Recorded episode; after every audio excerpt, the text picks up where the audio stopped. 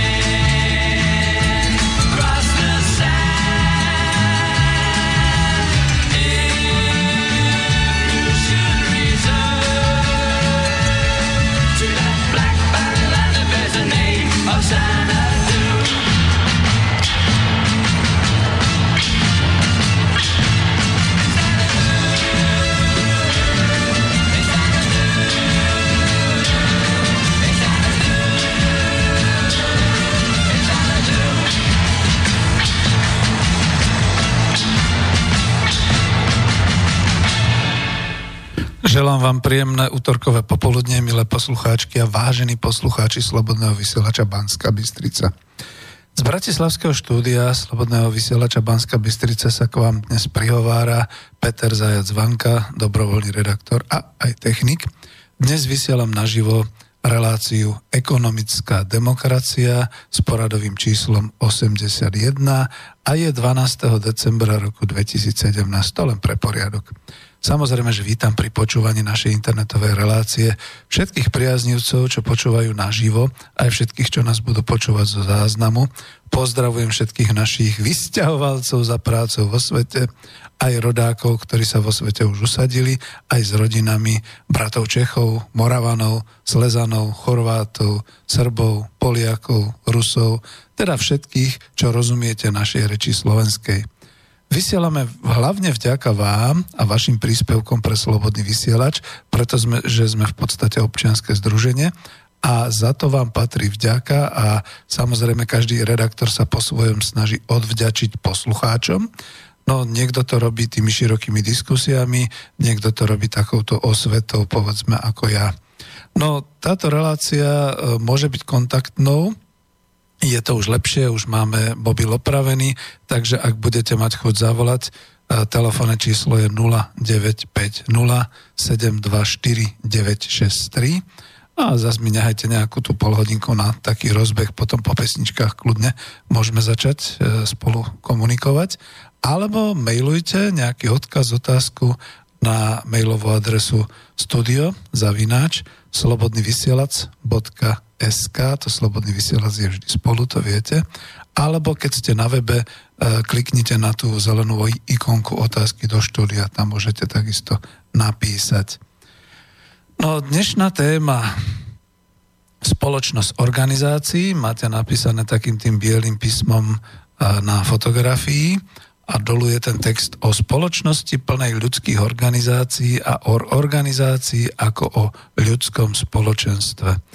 Ja som vám tam v texte potom písal ešte taký, ani neodkaz, ale teda také nejaké textíky, že dnes chceme mať veľa demokracie a to vo všetkom, tu doplním, že napríklad ekonomická demokracia má byť skutočne aj viac demokracie v rozdeľovaní, viac demokracie v ekonomike, viac demokracie v ľudskej činnosti a tak ďalej.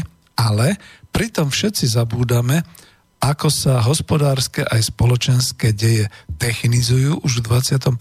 storočí a ako výroba i procesy si vyžadujú svoje technológie a tu zase doplním aj teda nejakú tú disciplínu, aj teda nejaké takéto obmedzenie tej absolútnej slobody presne v tom, že jednoducho, to poznáme všetci v automobilovej premávke, v doprave, že keď svieti červená, tak nejdeme na červenú, len frajeri zásadne chodia na červenú, že a keď e, máme dať niekomu prednosť, tak dáme prednosť, lebo ináč to skončí katastrofou.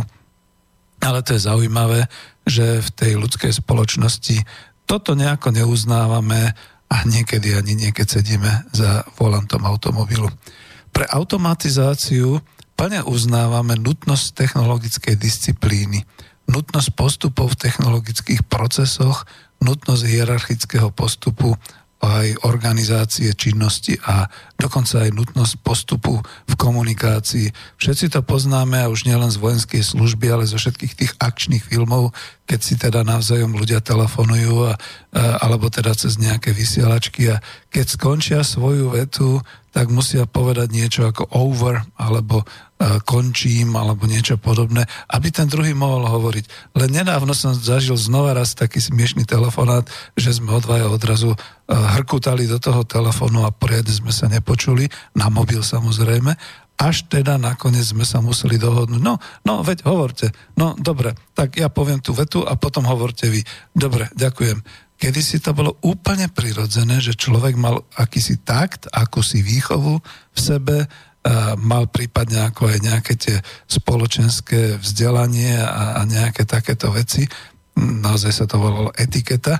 A toto sa neprenieslo do tej technickej doby a dokonca sa to neprenieslo ani ku organizácii všetkých tých činností, dokonca aj ľudských činností. A to je aj význam toho dodržiavania určitých tých zvykov a podobných vecí. Pri ľudských organizáciách ignorujeme, že takisto existujú technológie v úvodzovkách, lebo to nie sú technológie zamerané povedzme technicky a na prístroje a na materiálne bázy a tak ďalej, ale to sú technológie, ktoré sú e, v komunikácii, v správaní sa, vo vzťahoch a tak ďalej existujú určité postupy a procesy, kde je nutná hierarchia a určitá disciplína v činnosti a aj vo vzťahoch a ak e, sa to naruší, nastane dezorganizácia, ktorá znamená anarchiu, chaos, zánik, rozpad, prípadne zmetky a prípadne vysoké emócie, keď si nerozumieme medzi sebou. Smerujeme vývojovo ku spoločnosti organizácií, ja to mám od toho amerického mága v manažmente e, Petra F. Drakera, e, ten už nežije, ale sami e, v tomto prípade nevieme takmer nič o organizácii ako o ľudskom spoločenstve, o príčinách a cieľoch organizácií a o organizačnom správaní sa, o organizácii ako ľudskom spoločenstve.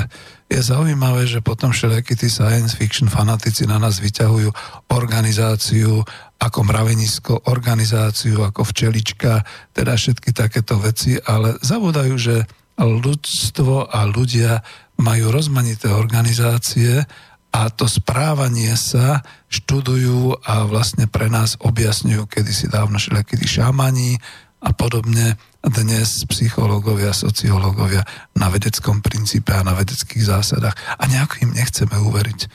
Neviem, čím to je. Že by to stálo veľa peňazí? Mhm. No, ja budem pokračovať, e, že požadovať demokraciu naozaj tú demokraciu bez poznania takýchto organizačných technológií a postupov znamená spôsobiť chaos a častokrát aj spôsobiť zánik. Ale my sme predsa ľudská spoločnosť a zaniknúť nechceme. A či? Dobre, takže vychádzam z hovoreného obsahu minulej relácie, to bola ekonomická demokracia číslo 80, vidíte pomaly dva týždne, 28. novembra bola vysielaná kde som rozoberal tému organizácia, zodpovednosť, vedenie tímov, alebo organizácia práce, týmu, organizácie práce a vzťahov, správania sa v organizácii a ľudí v organizáciách. Prirodzene, že nie všetko a úplne sa mi tam podarilo povedať. Odrazil som sa na príklade vzťahov takého pracovného kolektívu chystajúceho udalosť, teda takúto slávnosť svadby Áno, hovoril som o tom francúzskom filme Kým nás svadba nerozdelí a kde som poukázal na také tie tri roviny, ktoré sa odohrávali vo filme. A dúfam, že som moc z toho filmu neprezradil, ja som potom dal iný príklad. A tie tri roviny, ktoré sa odohrávali vo filme a na ktorých sa dalo doslova naučiť niečo z riadenia organizácie a z takéhoto krátkeho dialogu po skončení filmu, že teda je to dobrý kurz manažmentu, takže naďalej to odporúčam. A tou prvou rovinou boli samotné medziľudské vzťahy. Vzťahy medzi e, kolegami, ktorí sa tam ocitli ad hoc, čiže náhodou iba na tento prípad, iba na toto podujatie, alebo dlhodobé vzťahy medzi kolegami, vzťahy medzi šéfom, čiže majiteľom agentúry a ostatnými najatými pracovníkmi k tej udalosti, teda ku tej svadbe. Druhou rovinou boli organizačné a pracovné činnosti, a tak, ako sa čo riešilo, ako sa vychytávali za chodu to, problémy, ktoré vznikali a ako sa riešili prúsery a tak ďalej. Treťou rovinou boli vzťahy samotného týmu celej agentúry ku zákazníkovi a ku užívateľom, v tom prípade svadba. Stále odporúčam ten film a aby som znova neprizrádzal všetko z filmu, vtedy som dal aj taký iný príklad a to z fungovania takého mliečného baru, aký bol kedysi na rohu Rybnej brány a začiatku Korza v Bratislave na Viezdoslovom námestí. To bolo myslím, že do roku 91, neviem, ďalej to neprežilo. Celý tento celý tento vynikajúci naozaj projekt. Ja som sa ho potom ešte snažil oživovať ako sírový bar, ale tak McDonald's a podobné firmy nás predbehli, proste napochodovali na Slovensko a zničili podnikateľskú iniciatívu každého. No, film sa rozbehol v sledovanosti, mal som aj takú odozvu, že dobrý výber, pán Vanka, no, tak hlavne dobrý výber, pán Zajac Vanka, a plným menom sa tak volám. Ale dnes chcem ísť opäť ďalej v tejto relácii, posunúť osvetu aj školenie v tom dobrom slova zmysle a presne za tým účelom, aby sme hĺbšie vnikli do podstaty organizácie a pracovného aj ľudského zamerania sa v rámci a v systéme ekonomickej demokracie. To chcem zdôrazniť, lebo je to relácia, je to séria relácie ekonomickej demokracii nakoniec. A pretože organizáciami a činnosťou je predkaný celý ekonomický systém ekonomickej demokracie a hlavne zdôrazňujem, že inou charakteristikou spoločnosti po kapitalizme a teda ekonomickej demokracie je ten názov spoločnosť organizácií, ktorý doniesol do vedy o riadení e, Peter Drucker, Američan. Teda ide o spoločnosť, kde dominantnú hospodárskú aj spoločenskú činnosť človek uplatňuje už nie ako individuálny vlastník, ako individuálny hrdina, samorast, samuraj, tak ako to vidíme v stovkách akčných thrillerov, a teda taký ten sebec a taký ten hú, úplne nabúchaný a vždy e, hrdina a tak ďalej. Ale človek, ktorý vstupuje do ľudskej organizácie, nachádza tam svoje uplatnenie, nachádza tam svoje uspokojenie, aj seba uspokojenie svojich potrieb, potrieb ega, potreby prináležnosti, potreby vyniknutia, seba uplatnenia sa, seba uspokojenia sa a uznania, ktoré získa od druhých. Ba ešte viac, človek nebude členom iba v jednej organizácii, bude členom vo viacerých organizáciách, ba priamo bude mať v každej z týchto ľudských organizácií svoje miesto, uplatnenie, svoju úlohu.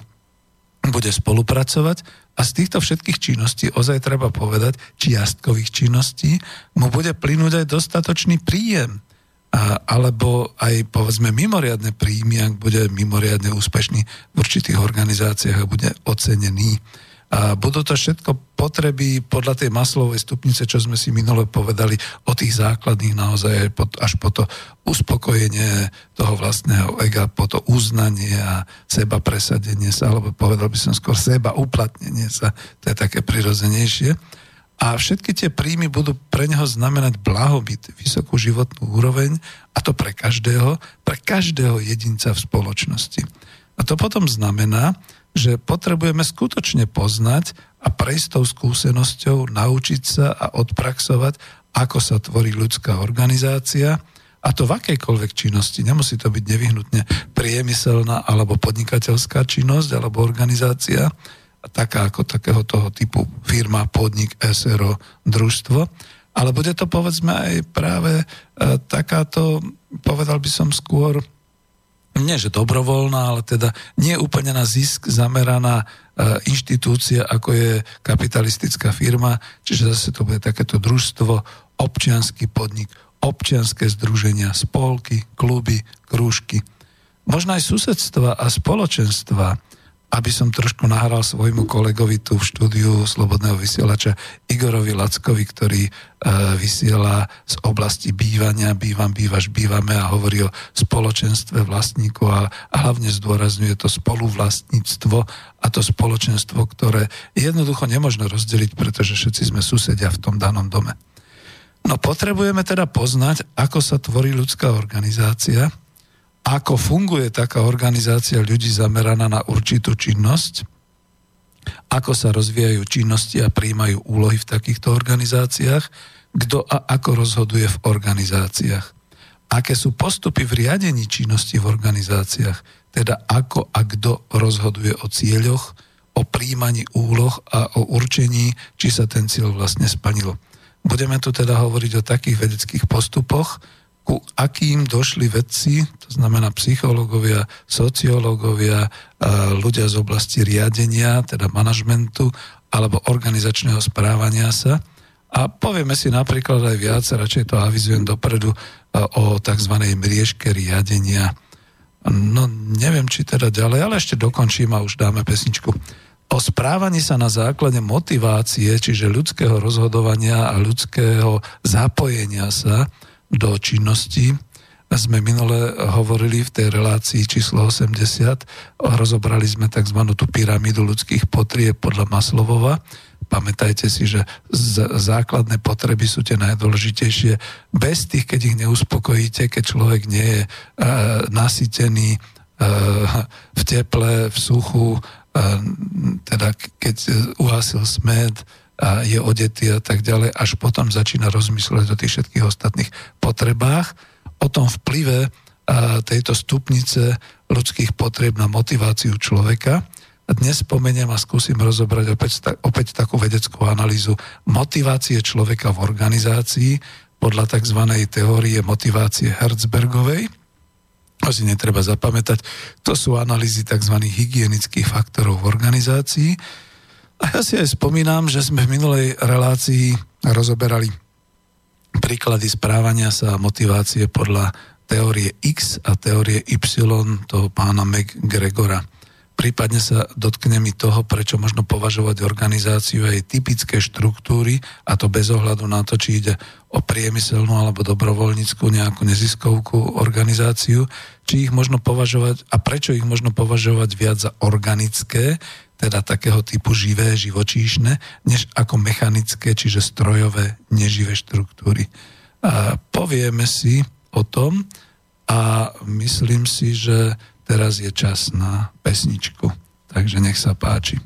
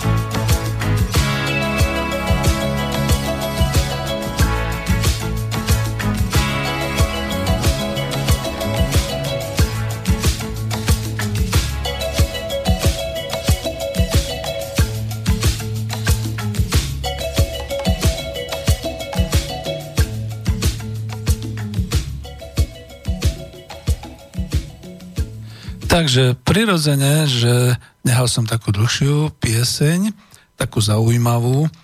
Ja by som povedal, pamätám sa, že kedysi dávno, keď sme potom, keď som bol tým aktívnym školiteľom E, v oblasti organizácie tímov a podobne, tak som to pesničku vždy púšťal na ten začiatok, aby si teda tak ľudia zvykli, aby sa ukludnili, aby si pozreli, čo to tam majú popísané na tom povinnom školení, pretože to boli povinné školenia, povinné lektorovania, pre zamestnancov rôznych firiem.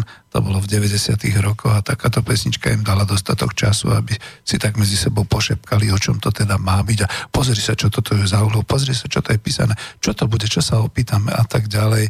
Čiže takýmto spôsobom. A e, ja som naozaj bol taký rekvalifikovaný z tej oblasti komerčného inžiniera v zahraničnom obchode ekonóma na túto oblasť manažersku po roku 90-91. A to som bol ešte mladý. To ja potom vysvetlím aj v takých súvislostiach tých faktorov motivácie a podobne. Skúsim si to pre, pripomenúť, že čo mi teda ako dalo napríklad štúdium nejakého toho sociológa, psychologa pána Herzberga, No vidíte, keď už hovoríme o týchto uh, zahraničných uh, vedcoch a osobnostiach, viete, čo ma najviac štve? Že také tie naše vlastné vedecké výskumy a také naše vlastné propagovanie našich vlastných vedcov, a my sme to potom v roku 1990 hodili do koša, že fuj, to bolo socialistické, to bolo fuj. A my sme pritom mali takisto rozvinuté tzv. vedecké riadenie, to znamená, ja sa ešte pamätám na Vysokej škole ekonomickej, že sme mali dokonca aj sociológiu, psychológiu a v, týchto, v tomto smere nás vlastne vyučovali k určitej hygiene e, faktorov pracovného prostredia pracovných vzťahov, vzťahov na pracovisku, nadriadený, podriadený a takýchto veciach. A ja si možno spomeniem aj na také určité mená. A psycholog, pán docent Tichý, myslím sa, volal ale to nie, nie, nebudem tu až tak týmto strácať čas, len škoda je toho, škoda je toho. My sme napríklad mali vlastné školy riadenia, veď ako ešte z prvej republiky tá Baťovská škola riadenia, Baťováci. To všetko bolo niečo.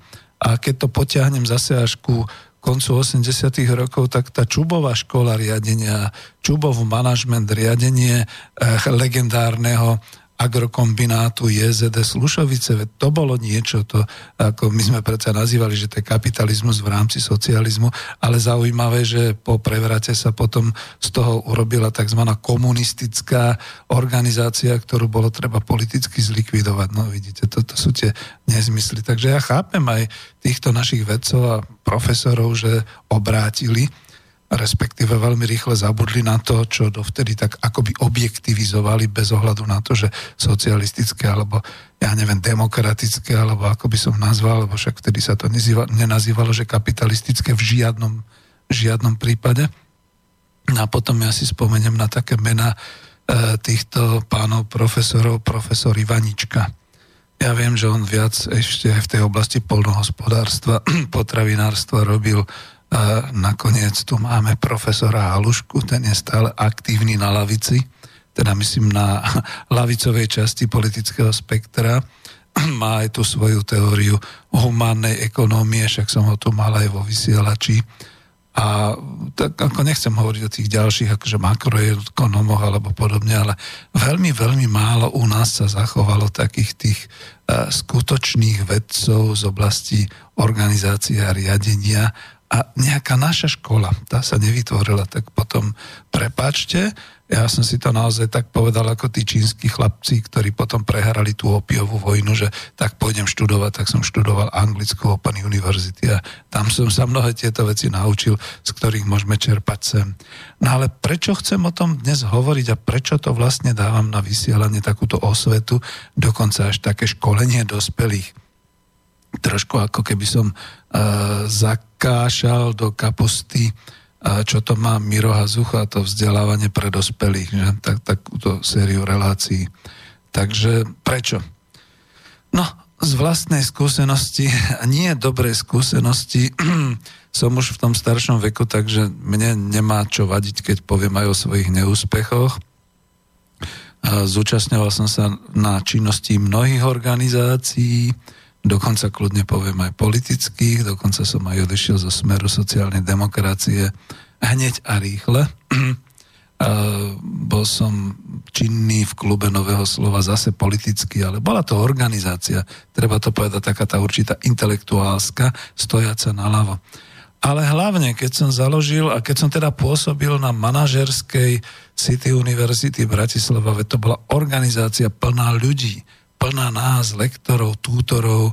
Viete, ten e, pán e, Morovič, z hodou okolností kresťanský demokrat, ale o to nejde, vtedy to naozaj bolo v tých 90 rokoch tak, keď teda sem pritiahol britskú lejbristickú manažerskú školu Open University, vtedy sme sa stretli ako na tých prvých e, stretnutiach a školeniach 40 vybraní ľudia z rôznych profesí. A oni ma tam zobrali, že akože som bol vtedy aktívny novinár, pôsobil som v publicistike na lavicovom týždenníku Slovo No a potom až neskôr pochopili, aj ty si ekonom. Hm, dobre, tak čo už, tak som bol medzi tými slávnymi 40 ktorí najprv naštudovali tú dištančnú školu, boli v Anglicku, potom ju vlastne tuto lektorovali a školili a prekladali materiály a podobne. A toto je napríklad tá oblasť, ktorú povedzme mi takí tí veľmi extrémni lavičiari až anarchisti môžu vyčítať, že zradil si, ty si šiel študovať kapitalizmus. Áno, ja som študoval kapitalizmus a preto môžem dnes celkom tak sebavedomo a stáť si za svojím a mať tie pevné korene v tom, že teda hovorím, v čom je ten kapitalizmus zlý, v čom je teda tá kapitalistická ekonomika e, nevhodná a celkom zodpovedne môžem povedať, prečo raz padne na nos a už padá hodne dlho na nos a čím sa zachraňuje a všetky takéto veci. A preto môžem potom aj hovoriť o ekonomickej demokracii, pretože ja som neštudoval večernú univerzitu marxizmu, leninizmu, ani som nebol nejak sfanatizovaný v tomto smere, ale naopak zostal som pomerne triezvy v tej ekonomickej a aj v tej e, vede, ktorá sa dnes naozaj volá e, organizácia a riadenie spoločnosti. Dnes má totiž to veľmi veľa ľudí pocit, že úsilie ľudí je veľmi rozdrobené, rozbité, chaotické ak sa aj stretneme na Slovensku, povedzme v nejakom tom, neviem ako to povedať, no povedzme stretne sa 5 ľudí niekde, na káve, na pive, na víne, alebo len proste v nejakej tej miestnosti, v nejakej tej komunikácii, tak medzi sebou vytvoria minimálne 13 názorov. Alebo 33. Ani jeden jediný zhodný názor medzi nimi nebude. Len sa potom začnú tvoriť také akési kliky, také akési platformy, frakcie, e, potom sa veľmi ťažko hľada nejaký súhlas, súzvuk, nie je to ešte nejaká spoločná a úspešná činnosť. No a to je realita, to je takáto skúsenosť. E, ja to mám aj z podnikateľského sveta, ale aj z takého toho dobrovoľníckého. Viete, bola veľká snaha hneď v 91. myslím, založiť takú SROčku nás, bývalých e, ľudí, ktorí práve e, v tom čase ešte, možno som to niekedy spomínal, e, sa rozpadali niektoré tie vzťahy a bolo možné s nejakými tými laserovými obrábacími prístrojmi preraziť. No ale tá komunikácia, no hrôza. Hm, no, to som sa ešte aj ja učil len vtedy, ale tá, tá komunikácia bola hrôza.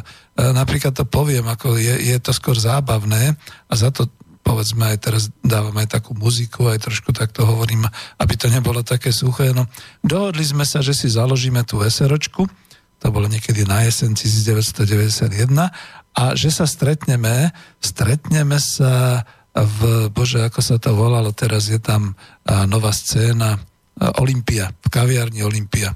Dobre, jasné. A kedy? No o 6. večer. Dobre, jasné tak sme vám tam dobehli a kaviareň Olympia bola práve v renovácii. Jež, a, to sme iba začínali a začínali sme na e, zlých informáciách, na zlo, zlej koordinácii a na takýchto veciach. Samozrejme, že to nedopadlo dobre. Tá SROčka sa nikdy nezaložila, a v podstate tí, ktorí tam boli, a ja som nebol ten aktér, ja som bol ten posledný, ktorý tam bol ako teda komerčák, ktorý mi mohol zabezpečovať potom nejaké zmluvy a podobne. Nie teda z toho hľadiska toho technického a výrobného a podobne. Ako, to bolo najsmiešnejšie, že my sme sa pohádali ešte v ten večer. Takže nepokračovalo to. No a potom z vlastnej skúsenosti prvé občianske združenie Knowledge Management Institute založený v roku 2000 ešte na báze toho takého tých, tých vedeckých poznatkov o vedomostnej spoločnosti a o znalostiach ako produktívnej síle Zapojil som do toho množstvo tých svojich kolegov, bývalých tútorov z tej City Univerzity Bratislava, niektorých vedcov, aj z Bystrice dokonca, jedného pána profesora a podobne. Ale tá otázka vždy znela asi takým spôsobom, Peter, čo z toho budeme mať? E, ako, počkajte, ako ja nezakladám SROčku. E, my ideme doslova do občianského združenia, my ideme e, robiť osvetu, my ideme e, vzdelávať No ale koľko budeme mať honorár? No a keď už boli tie reči, už mi to bolo jasné. Tak, tak, proste som to vzdal. Na ten posledný príklad.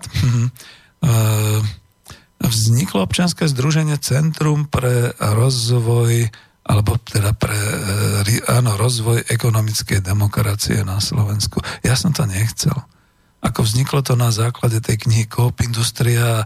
Zrejme to malo takú spoločenskú iskru, takú objednávku, že zrazu sa na to veľa mladých chytilo, mladých hlavne zľava, s tým, že dobre, dobre, vynikajúco, urobíme si občianske združenie, budeme zakladať družstva, premeníme túto spoločnosť a tak ďalej. Čo bolo, ťahal som, doslova som bol ťahaný do toho, stal som sa toho predsedom a po nejakom fungovaní, veď viete, že sme aj vysielali, však aj v tejto relácii, keď sa pozrete na nejaké to vysielanie od čísel, tuším 22, možno po 32 alebo koľko, do leta a potom som to s niektorými, ktorých som mal ako členov zlikvidoval, pretože to sa zvrhlo, to išlo niekam inám, ale podstata bola, že ak je cieľ organizácie základať družstva, tak nemôže to zostať na takej báze, že e, ani sme sa poriadne nezišli a ani sme nediskutovali o tom, čo to družstvá sú, ako podnikať v tomto prípade, ako sa bude rozvíjať. To nejde už o moju ješitnosť autora knihy Coop Industria, že to tam mali všetko ako manuál vypísané a absolútne to ani nečítali. Tu išlo o to, že dohodnúť sa, dohodnúť sa na tom, čo budeme robiť, ako budeme zakladať. Ja som dokonca mal už aj takú objednávku, kde teda chcel niekto uh, tak veľmi, uh, povedzme, uh, mal, mal takú tú chuť, že teda tú svoju SROčku postupne utlmí a vlastne odovzdá uh, celý ten majetok aj, aj tú výrobu uh, členom toho družstva, ktoré by vzniklo a chcel, chcel po nás teda takúto konzultáciu, takúto radu. Ja som mal jedno jediné šťastie, že som tam týchto mladých spolu so mnou, že som tam nešiel, pretože nakoniec som zistil, že my sme sa nič nenaučili.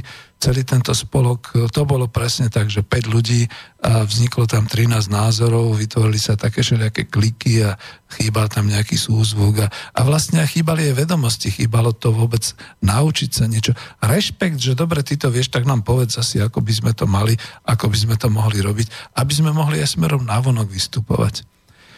No a teraz mám založené tretie občianské združenie, spolok pre rozvoj národohospodárskeho, pre šírenie národohospodárskeho rozvoja Slovenska, skratke klub Spolok národohospodárov. No a znova je to také zháňanie kočiek do stáda, ako to povedal jeden z mágov Charles Handy, a britský mág v manažmente, ktorý proste povedal, že mačka je také veľmi sebavedomé a veľmi také samostatné zviera, ktoré má osobitný prístup, raz chce, raz nechce, a väčšinou iba samo seba prezentuje, väčšinou nemá chuť niečo ďalej a s niekým ďalej a teda veľmi nerada e, je v stáde, pôsobí v stáde to nie je ani tiger, ani lev, ktorý, povedzme, to sú mačky, ktoré príliš nejak neobľúbujú takéto stádo alebo podobné veci.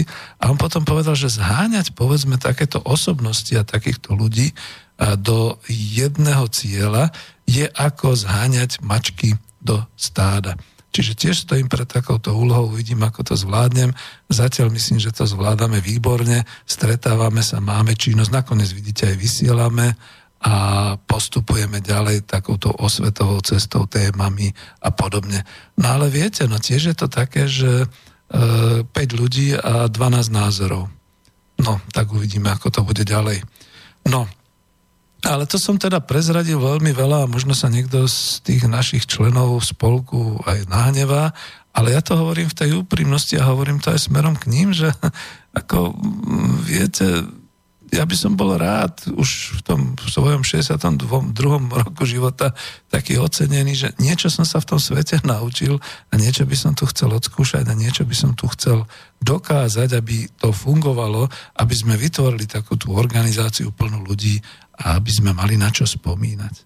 Lebo často je to o tom spomínaní a pretože to sú také veci, že keď potom človek spomína, tak naozaj uh, vidíte, to sme mali v tých reláciách o ľudovej armáde a tak ďalej, že všetci na to nadávajú, ale keď sa stretnú dvaja chlapi z toho obdobia a spomínajú na vojenskú službu, tak majú úsmev široký od uchu k uchu a spomínajú a spievajú a popíjajú a im srandovne a veselo. Takže takýmto spôsobom. No aby som toto teda nejak ako pre e, rušil, alebo teda odpojil od ostatného, tak si dáme ďalšiu pesničku.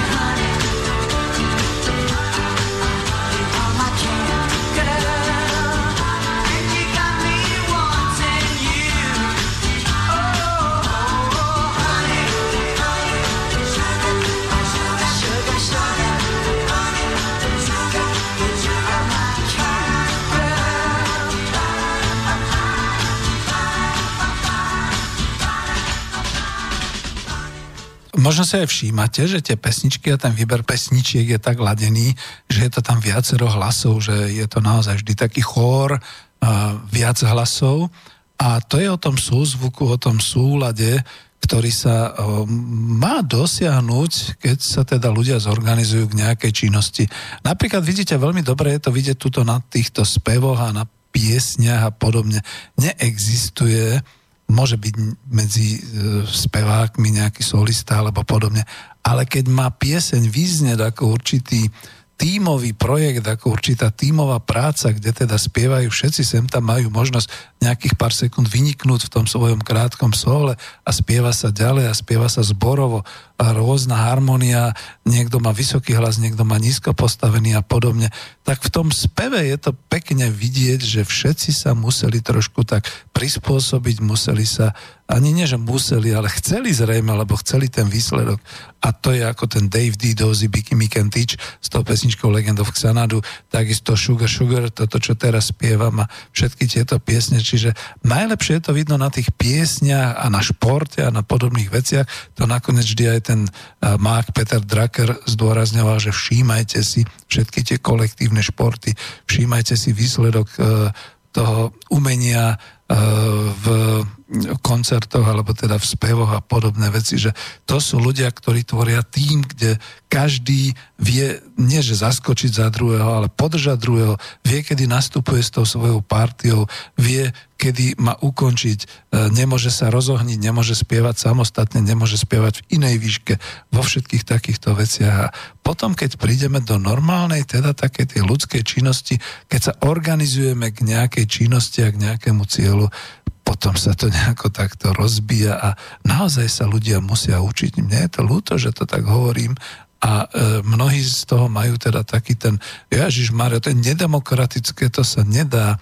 A spomínal som aj na ekonomickej demokracii v niektorých reláciách, že hlavne potom, keď ide o hospodárskú činnosť, tam musí byť disciplína, musí byť dodržiavanie určitých postupov, určitých technológií, Sám som to videl skoro na vlastné oči, že jednoducho, keď máte zapnutú nejakú elektrodu a pájku, tak vy môžete, lebo je to vaša slobodná vôľa, vy môžete do toho kovu vraziť tú pájku.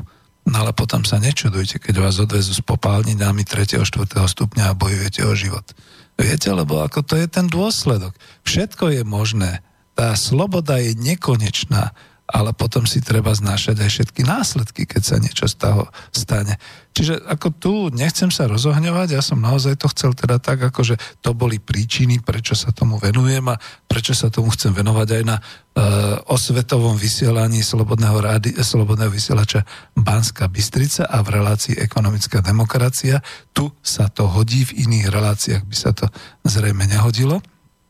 No a veď nakoniec aj tu máme veľký problém u nás v reláciách Slobodného vysielača a hľadať taký súzvuk alebo nájsť takéto správne, taký ten postup, keď teda niekto chce oponovať, aby teda ako konštruktívne oponoval, chýba tu kultúra oponovania, málo kto rešpektuje nejaký cieľ a obsah relácie, okamžite každý diskutér ťahá tú svoju oblasť a ten svoj problém do relácie, keď teda bolo uh, definované, že tá relácia sa bude úplne niečím iným zaoberať. Ťaž, ťažko uh, sa niekedy redaktorovi vrácať k tej téme, ktorú slúbil poslucháčom, že o tomto sa bude vysielať. A častokrát je to naozaj o tom, že keď si pozvete hostia, a ten host ako diskutér ťahá tú svoju oblasť niekam úplne inám, ako keby mala relácia byť vysielaná 24 hodín a nie povedzme 60 minút.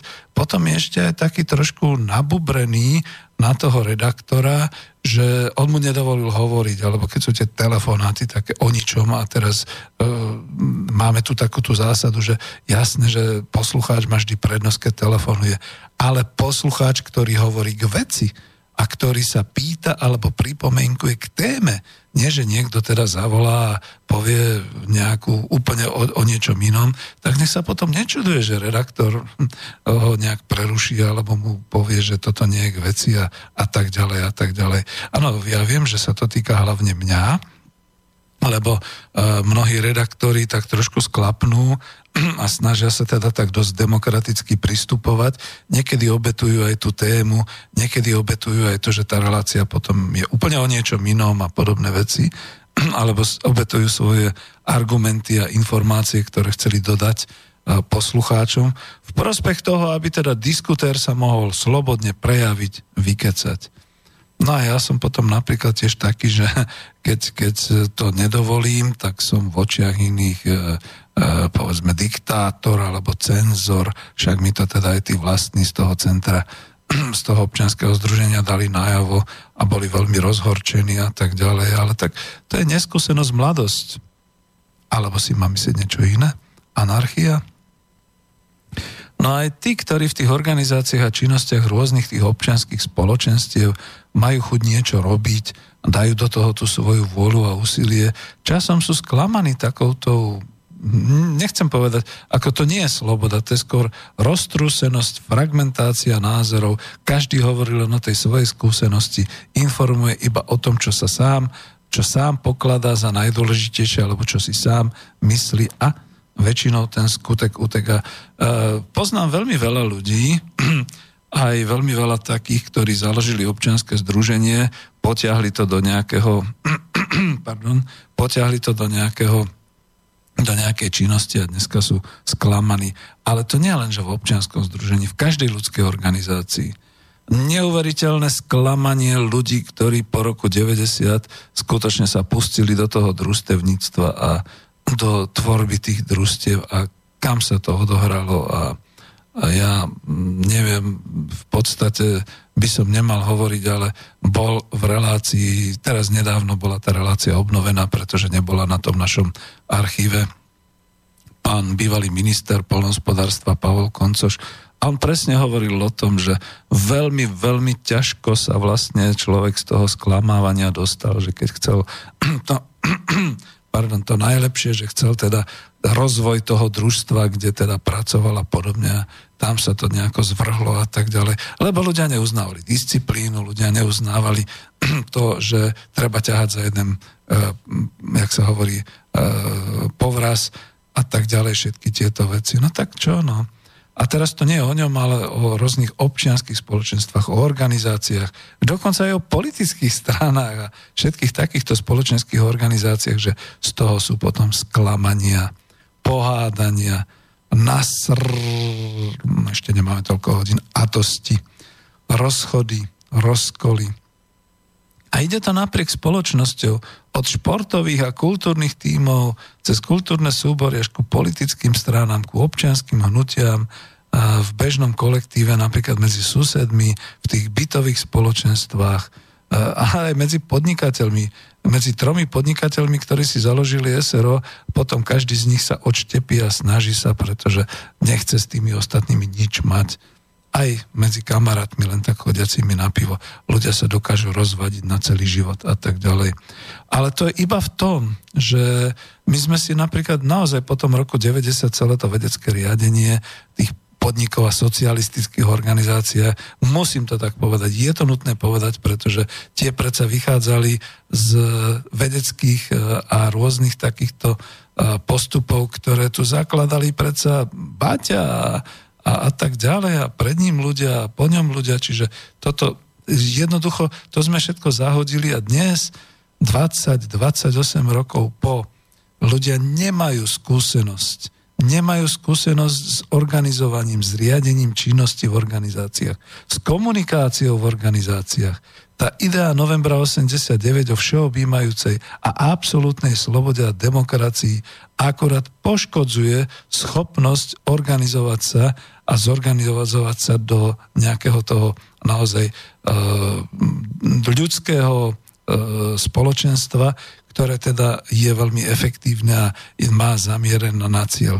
Potom naozaj vyťazia aj v tej politike tí jednorukí medzi chromými a, a jednookí medzi slepými a podobné veci, pretože aspoň trošku, keď sa dokáže zorganizovať, aspoň nech trošku zvýši ten výkon o 10%, už je to ako keby na rovine vznikol nejaký obrovský vrch, ktorý nikto neprekoná a podobne.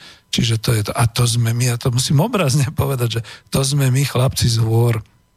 Veľmi odbočím jednou vetou, že to je presne o tom, že keď tu bol môj estonský priateľ, Estonsko je veľmi plochá krajina na pobreží v podstate Baltického mora a Fínskeho zálivu, tak u nich je tá najvyššia výška toho vrchu 300 metrov. A teraz len do Bratislavy prišiel a bol úplne uveličený, keď sme ho zobrali hore na kolíbu. To sú veľhory tých 600 metrov, či koľko to má. A keď sme s ním boli najprv v nízkych Tatrách, to len pomaly, aby e, pre Boha nedostal z toho nejaké závrate. To už to bolo veľmi vysoké, to bol nadšený. A keď sme ho zobrali hore na Štrbské pleso a potom na Vysoké Tatry, to bol úplne hotový. No a teraz si predstavte, že toto, že tieto vysoké výkony organizácie, ktoré by dosahovali až tieto vrcholy, to my vôbec nepoznáme. A poznali sme to, pretože to musel zvládnuť aj Štefánik, to musel zvládnuť aj Dubček. nakoniec aj Husák. To museli zvládnuť aj chlapci, e, ktorí, ja hovorím o ekonómoch, takže prepačte mi, Zaďko a Karvaš, naši národospodári ešte v slovenskom, počas slovenského štátu.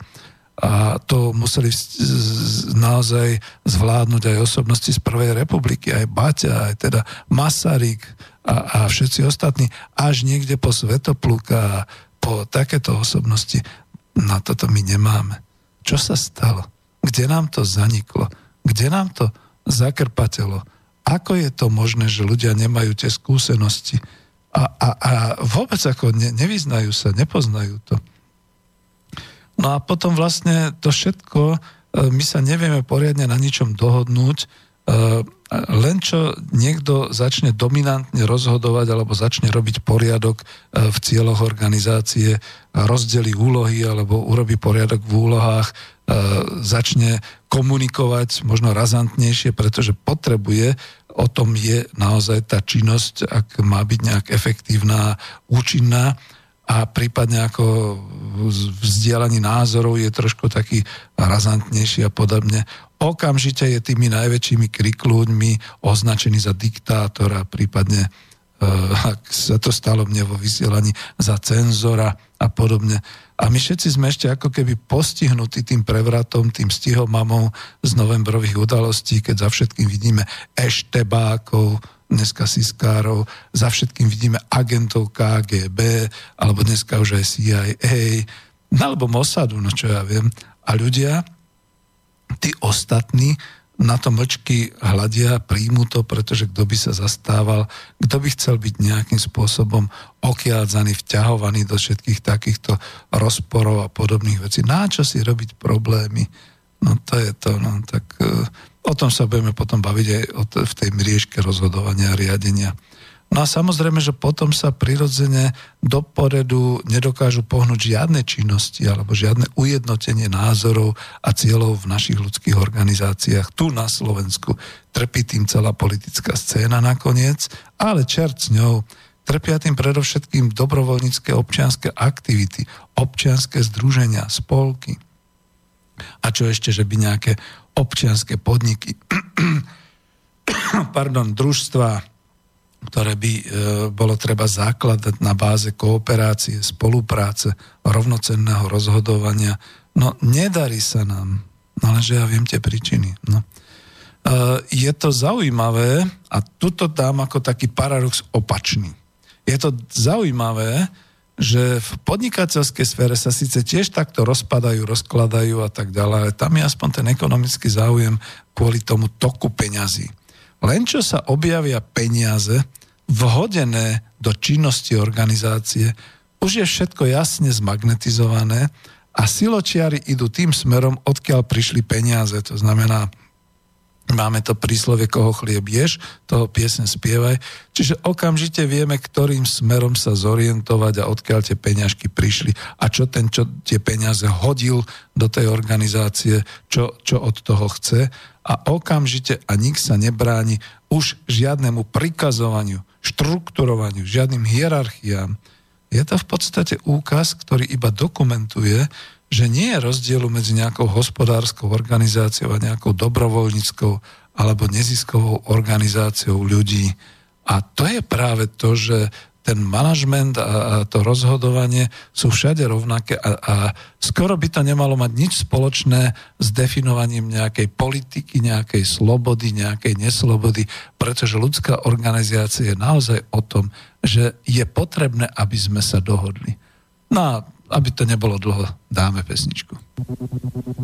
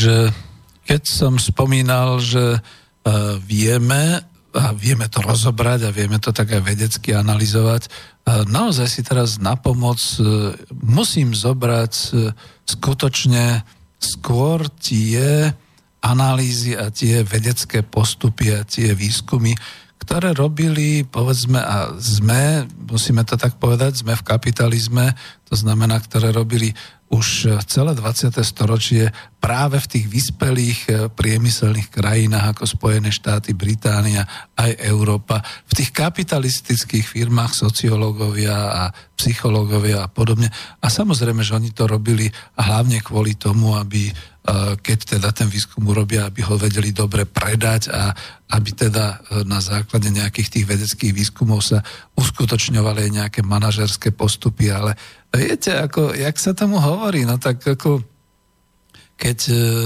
vieš a potrebuješ sa brániť, tak využiť tú zbraň a využiť tie postupy nepriateľa, blbo to znie protivníka skôr, a nauč sa ich a potom ich by tým istým. Teraz to znie hrozne, ako dúfam, že mi to naka nezaklopa na dvere, ale ide mi hlavne o to, že e, všetky tieto postupy celkom prirodzene, pretože sú z oblasti psychológie a sociológie, sa dajú vysvetliť, dajú sa využiť v organizovaní takejto organizácie plnej ľudí, teda v ľudskej organizácii. A mnohí, čo sa tým zaoberali, potom to vlastne dali do takých skôr až univerzálnych postupov, ktoré dneska poznáme ako manažerské postupy a podobne. No ja chcem, dovolte mi, otvoril som si znova takú tú knižku, ale nebudem až tak čítať, ale to mám iba na pomoc, niečo hovoriť o jednom z tých postupov, ktorý veľmi sa osvedčil, keď bolo treba ľuďom vysvetliť, že ako to teda vlastne v tých organizáciách je a z čoho majú vychádzať, lebo ľudia majú taký pocit, no dobre, tak sa tu zídeme, ja neviem, viac ako dvaja a povedzme 50 alebo 13 alebo 43 a čo? No však teda povieme si a potom niečo urobíme, že? No ale ono trvá to 3 hodiny a ešte stále sa nedorečnilo, ešte stále sa, lebo je to o postupoch v komunikácii. Tie teraz oddelím a dám bokom, pretože to je celá široká oblasť komunikácie, kde e, sa ľudia naozaj musia naučiť určitým spôsobom rešpektovať určité postupy a podobne. A mne sa páčili vždy také tie postupy, čo nám teda tí britskí kouči e, vlastne priniesli, že my sme to ani nezbadali, že mali sme povedzme e, nejaké 3 hodiny alebo 4 hodiny na tú konzultáciu. A oni stihli veľmi elegantne s nami prejsť to, že každý si povedal to svoje, každý sa dozvedel to, čo potreboval, všetci sme sa univerzálne dozvedeli, čo potrebujeme vedieť lektor sa potom dozvedel, čo on potrebuje vedieť od nás a potom sme si teda tak motivačne ešte povedali, čo všetko vlastne budeme robiť, kým sa znova stretneme a rozišli sme sa. To bolo krásne, to bolo účinné, to bolo efektívne, pritom to bolo ľudské, lebo to bolo v určitých komunikačných postupoch. Ale nikto nevykrikoval a nikto neskákal do reči a nikto nepresadzoval iba svoj jediný a objektívny a najdôležitejší názor a všetky takéto veci. No a toto som sa postupne ja učil od tých svojich mentorov a od tých svojich koučov a toto teda kľudne poviem, že by som rád vyskúšal, ale zatiaľ nie, že som bol neúspešný. Ja som sa nedostal pre, cez, v mnohých prípadoch cez to prvé štádium a teraz už pri týchto občianských združeniach, to znamená, aspoň si povedzte svoje. Alebo sa ľudia akurát vedeli pohádať, to je to najhoršie. Takže poďme e, k vysvetľovaniu toho, tej mriežky rozhodovania, nebudeme teraz rozoberať komunikáciu ako takú. To, je, to sú tak široké témy, že to povedzme, pokiaľ by to bolo zaujímavé a budete to počúvať a linkovať a podobne, no tak sa tomu budeme venovať. Tak trošku vleziem do kapusty naozaj Mírovi Hazuchovi s tou reláciou vzdelávanie pre dospelých. Takže oni si definovali, a musím ich povedať, aby ste aspoň niečo vedeli o týchto dvoch vedcov, Robert Blake e, bol psychológ, e, Jane Moultonová takisto bola psycholožkou, založili si takú nejakú svoju e, firmu vedecké metódy Incorporation, hneď sa vám to nebude ľúbiť, ale zaoberali sa konzultačnými službami v oblasti vedy o správaní, čiže behaviorálnej vedy. A to s, presne s tým cielením pre priemysel. No a obaja ako psychológovia, absolventi univerzít, ktorí pôsobili ale priamo v praxi, takže mohli zostaviť a mohli spracovať z tých svojich výskumov a mali na to teda samozrejme aj financie, aby to mohli teda takto vyskúmať. Slúži to teraz už nám verejne, pretože je to verejne dostupný, dostupné na e, univerzitách a na školách. Vytvorili tzv. Blake Moutonovú e, mriežku riadiace, riadenia alebo riadiacu manažerskú mriežku. A teraz o čo ide? Toto je bežné také, ja by som to najradšej s pánom doktorom Marmanom e, v relácii mal, ale takto sa možno ešte stretneme. Teraz je to dôležité pre vás. E, je to založené na tom, že ľudia v organizácii, keď chcú vytvárať nejaké ciele a spolupracovať a niečo spolu teda robiť, tak majú dve základné zásadné orientácie. Jedna orientácia je záujem o ľudí, teda záujem o to, ako teda sa členovia tej organizácie budú cítiť, správať, čo všetko budú robiť. A e, druhý, druhá tá orientácia, ten smer je záujem o činnosť. Oni to nazvali záujem o produkciu, pretože to predávali predsa priemyslu a tak ďalej, ale my to môžeme pretlmočiť aj ako záujem o určitú činnosť alebo výkon. A teraz si predstavte, e, vizualizujme si to, že máte takú mriežku, proste taký papier štvorčekový, kde si dáte jednu škálu smerom hore, čiže od spodu hore na ten formát A4, že to bude čiara, šípka smerujúca ten záujem o ľudí od jedničky až po deviatku. Potom máte vodorovnú šípku a to bude čiara, ktorá pôjde od e, jedničky po deviatku záujem o produkciu alebo záujem o činnosť. A teraz tam máte takých 5 základných oblastí.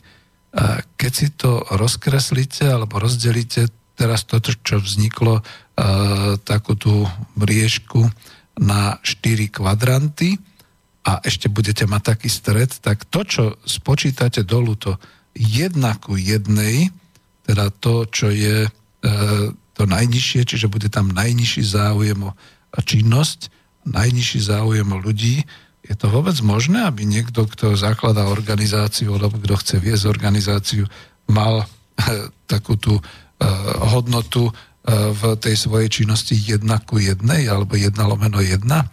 Lebo to je tak malý záujem o činnosť, že u ľudí sa prejavuje v nedostatočnom riadení, je ťažké si predstaviť, že organizácia taká, ktorú niekto založí s týmto druhom riadenia vôbec prežije, ale je to dosť častý postup u niektorých ľudí, ktorí Uh, povedzme naozaj nemajú záujem ani o tých svojich členov organizácie, ani o tých svojich ľudí.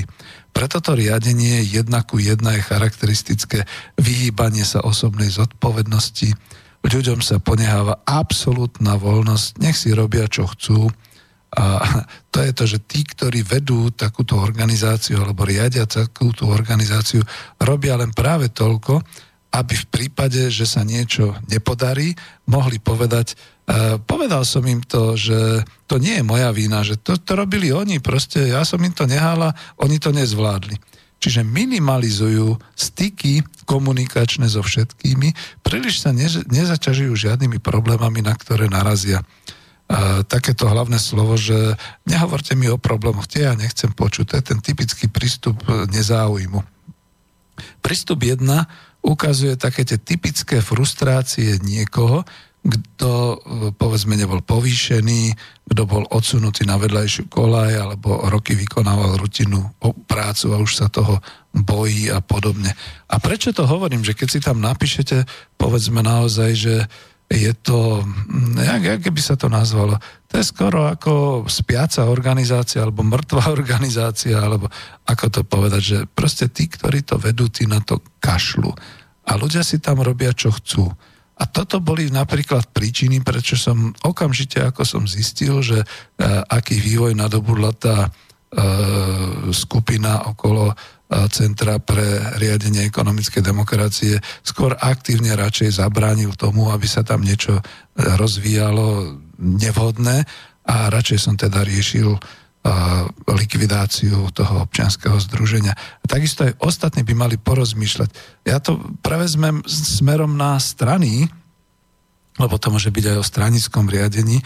Kopec je tu strán takých na Slovensku, už len evidovaných a všelijakých, ktoré vlastne nehávajú to všetko na tých iných a, a už sa nestarajú a jednoducho tak. Neviem si to predstaviť a pozrite sa na to, to sa nedá predstaviť, že by takto nejak fungovala nejaká hospodárska organizácia, nejaká firma, ktorá by niečo vyrábala, kde by ten manažer sedel a povedal, a ja na to kašlem a nech si robia, čo chcú. Sú možno nejaké časové situácie, možno nejaký deň, možno nejaký týždeň sa niekto takýmto spôsobom zachová. Vidíte, teraz mi vyskočilo to z toho filmu francúzského a kým na svadba nerozdeli, že bol tam taký moment, keď teda ten vedúci bol presne na tom stave jedna ku jedna. On proste povedal, ja na to kašlem, odchádzam, mňa to už nebaví, robte si s tým, čo chcete, vidíte, teraz je to také. No ale ten film si pozrite, aby ste videli, ako sa to potom ukončilo. Čiže to je ten stav jedna ku jednej, čiže minimálny záujem o ľudí, minimálny záujem o činnosť. Potom, keď to zoberieme smerom do e, na tej horizontálnej úrovni smerom k deviatke, e, keď teda bude záujem o ľudí minimálny, čiže jedna, ale záujem o činnosť bude maximálne vybičovaný až na tú deviatku. Čiže keď to bude riadenie pomocou 9 ku 1, Uh, oni to nazvali teda tak, že to je takéto uh, vybičované riadenie, riadenie pomocou úlohy, ktoré sa sústreduje predovšetkým na činnosť v takom prípade ten, ktorý vedie tú organizáciu, ja to stále z, rozmieniam, lebo tu je to tak tvrdo manažersky písané, že manažer, ale ja to hovorím, že to môže byť každý, ktorý je nejakým organizátorom alebo podobne. Takže ten 9 ku 1 to je ten e, predseda alebo vedúci organizácie, ktorý je prísny, je náročný, rozdeľuje a zadáva úlohy očakáva, že sa budú plniť príkazy alebo tie rozhodnutia, ktoré boli dané na splnenie tých úloh, že urobia ľudia to, čo sa im povedalo alebo čo sa im povie, ale nič viac ani nič menej.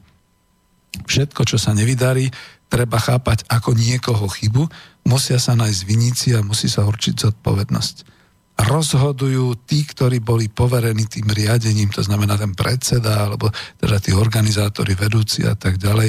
A tí, ktorí prijali úlohy, ich rozhodnutia musia vykonať a splniť. Tam má ten vedúci moc v tejto organizácii a nesúhlas sa samozrejme pravdepodobne bude chápať ako prejav neposlušnosti riadenie 9 ku 1 môže samozrejme priniesť e, vysoký rozbeh činnosti a, vysokú činnosť, možno v krátkom horizonte, ale má samozrejme mnoho nedostatkov. Všetka tá tvorivá energia podriadených sa vynakladá skôr na to, aby uhli z toho systému. Potom sú to v tej teórii McGregorovej X, teda tí ľudia, ktorých treba prinúcovať a podobne, eh, teda Y, ktorých treba prinúcovať a podobne je tu skoro vylúčený nesúhlas a potlačajú sa nejaké iné riešenia, než tie, ktoré prijal ten predseda, alebo teda ten, ten riadiaci e, pracovník, alebo teda ten šéf tej organizácie. Podriadení ale robia iba to, čo sa od nich žiada, ale ani o bodku viac. Sú ľahostajní, sú apatickí. Čiže ja, ja by som to tak povedal, že hm, e, nepripomína vám to dnes e, mnoho tých našich hospodárskych organizácií a nielen teda tých SROčiek alebo akciových spoločností, ale tak v bežných prevádzkach, no ako to, čo vidíte okolo seba, kde všade žijete a pracujete. Všade tam sa v tých organizáciách ľudských vyskytuje ten prístup 9 ku 1. To znamená, že ten vedúci pracovník sa o niečo snaží a tí ostatní teda žiaľ Bohu, žiaľ Bohu, e, sa stávajú iba takými trošku pasívnymi a podobne. No a teraz si predstavte to ďalšie, keď sa posunieme po tej manažerskej mriežke smerom opačne, to znamená, pôjde o nejakého človeka, o nejakého teda, teda toho, toho predsedu tej organizácie alebo vedúceho organizácie, alebo o celkové riadenie v tejto organizácii, ktoré bude od 1 po 9 v tom záujme o ľudí vysoko až po tú devinu, ale bude veľmi nízko v tom záujme o činnosti. To znamená opačne, to znamená, že keď ste si nakreslili takú tú mriežku, tak vidíte, že e, to bude niekde hore v tom hornom rohu od 1 po 9 na čísle 9 a v, tom, v tej stupnici od 1 po 9 záujem o výrobu to bude na stupnici 1. Čiže to bude niekde vysoko hore, záujem ľudí. A tuto je, ja to skúsim zase čítať, že to je riadenie, alebo to je charakteristika takého riadenia 9, no, nie, 1 ku 9, tak je to definované. A ten spôsob riadenia 1 ku 9 zdôrazňuje predovšetkým to, že je tu medzi ľuďmi v tej organizácii veľký záujem o to, aby si rozumeli, aby e, sa mali dobre, aby sa nepohádali, nenúti to ľudí vykonávať činnosť, pretože veď e, môžete, to je taká príslovie, konia môžete priviesť k vode, ale nemôžete ho donútiť piť. No tak ako nenúďme ľudí k činnosti, len sa jednoducho stretávajme, len jednoducho niečo robia, alebo robte. Ľudia sú povzbudzovaní a podporovaní, e, prehliadajú sa ich nedostatky, ich chyby, pretože to je to najlepšie, že sme spolu. Kľúčovým slovom v takomto prípade prehnanie je taká tá jednota, spolupatričnosť a taká tá neformálnosť a spoločné posedenie pri káve, pri vínku, nejaký ten vtip, ktorý pomáha posúvať veci dopredy, dopredu.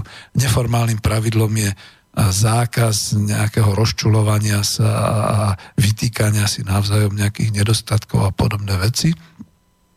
Ľudia sa pokúšajú samozrejme v takých prípadách, prípadoch nejak vyhnať, e, vyhnúť nejakému priamému konfliktu. Uh, nikoho dokonca nevzruší ani to, keď sa nejaká činnosť vykonala a dopadla veľmi zle. Nové nápady, ktoré by mohli vyvolať nejaké problémy, sa radšej ignorujú, alebo sa teda povie, že a nie, ďakujeme a tak ďalej. A tento spôsob uh, riadenia organizácie 1 ku 9 uh, môže vznikať vtedy, ak uh, sa vlastne nejak nepredpokladá, alebo nejak nie je dôležitá tá samotná činnosť, ale iba samotné to stretávanie, tá komunikácia ľudí. Uh, ono toto bolo označené a vyhýbam sa doslova tlmočím, aby to neznelo tak manažersky, ale toto tu možno kľudne povedať, že to je v podstate taký klub. Riadenie v takom klube, to znamená, že ide nám iba o to, aby sme sa stretávali, ide, nám iba o to, aby sme si podiskutovali, aby sme si posedeli, popili vínko, e, v, Slovensko, v slovenských podmienkach a možno aj v českých podmienkach, aby sme si zanadávali. Viete, aby som to naznačil ani nie tak ako tá Moutonová a Blake, že vidiecký klub alebo klub. Ja by som to kľudne nazval, že to je proste uh, krčmový prístup riadenia. My sa stretneme, pokecáme, povyprávame a zase sa rozídeme a život ide ďalej. Ale sme k sebe veľmi pekní, nikdy sa nepohádame, uh, máme sa radi a tak ďalej. A tak skutek, utek, to je tá činnosť. Čiže to je v tom. No a ešte tu máme dva také stavy potom si môžeme dať pesničku. Naozaj je to školenie, takže berte to takým spôsobom, že sa snažím tlmočiť, e, ako to v tých organizáciách e, vlastne, keď sa to kategorizuje, môže vyzerať. Takže teraz je taký ten zlatý stred. Keď si zoberiete, že predsa len sa tá organizácia niečomu venuje, má nejakú činnosť a pomerne je úspešná, a takisto, keď e, je tam z hľadiska ako toho vedenia tej organizácie, alebo toho predsedu, alebo niekoho, kto vedie tú organizáciu snaha, aby popri tom teda sa ľudia mali dobre, aby mali dobré pocity, tak je, je to tak, keď si to nakreslíte do stredu, takže to bude na tej e, šípke záujem o produkciu alebo záujem o činnosť od 1 po 9 na tej vodorovnej niekde na tom čísle 5 a keď je to na tej šípke záujem o ľudí niekde e, v tom horizont, e, v tom e, zvislom od 1 po 9, tak je to takisto 5, tak to je presne v strede a je to taká zlatá stredná cesta. Zlatá stredná cesta v tejto briežke riadenia je definovaná a tu sa na to musím pozrieť, kde to mám, aby som to mm, odcitoval správne. Znamená to, že vlastne je, je to taká pomerne normálna organizácia, kde sú stanovené nejaké ciele, kde sa ľudia chytia nejaké úlohy alebo sú im rozdané nejaké úlohy, oni s tými úlohami súhlasia, začne sa vykonávať činnosť. Prípade, že tá činnosť nejakým spôsobom havaruje alebo e, nie je priamo adekvátna tomu úsiliu, tak sa snažia ju nejako tak ako upraviť, opraviť alebo korigovať. Častokrát to môže byť aj také, viete, v tých občanských združeniach a v tých spolkoch, že ľudia si povedzme povedia, no tak dobre, tak nemusíme dosiahnuť toto, alebo povedzme majú nejaký cieľ, majú cieľ usporiadať výstavu v hlavnom meste a potom sú, nejaké problémy, tak povedia, dobre, no tak neurobíme to v hlavnom meste, ale usporiadame to u nás, tuto na, našom, na našej škole alebo podobne. Čiže vedia nejako takto, uh, skoro by som povedal až surfovať, alebo uh, skoro by som povedal až tak lyžiarsky, že teda robí taký slalom, to je taká tá zlatá stredná cesta, nie za každú cenu dosiahnuť ten výsledok, ale zároveň zase nie kvôli tomu sa pobiť a pohádať a podobne, ale zase trošku ako sa aj snažiť, to znamená taký nejaký nátlak, skôr by som povedal tých ostatných, ani nie toho vedúceho tu je, aby sa teda nejaká tá činnosť uskutočnila. Takto pracujú pravdepodobne skoro všetky organizácie, ktoré sú aj u nás. A samozrejme takto pracuje aj značná časť e, hospodárskych organizácií, pokiaľ teda nie sú vybičované smerom k tým vysokým výkonom, teda k tomu riadeniu e, pomocou plnenia tých úloh, čiže e, 9 ku 1. Čiže 5 lomeno 5. To je ten spôsob riadenia, e, dalo by sa tak povedať, e, takého zlatého stredu, také zlatej strednej cesty, keď je to dostatočne pevné riadenie na zabezpečenie nejakej tej činnosti, ale je dostatočne pružné na to, aby sa udržala aj nejaká taká tá atmosféra. Oni tu píšu aj morálka a e, nemá to byť nejakým spôsobom, skôr je to taký ten kompromis.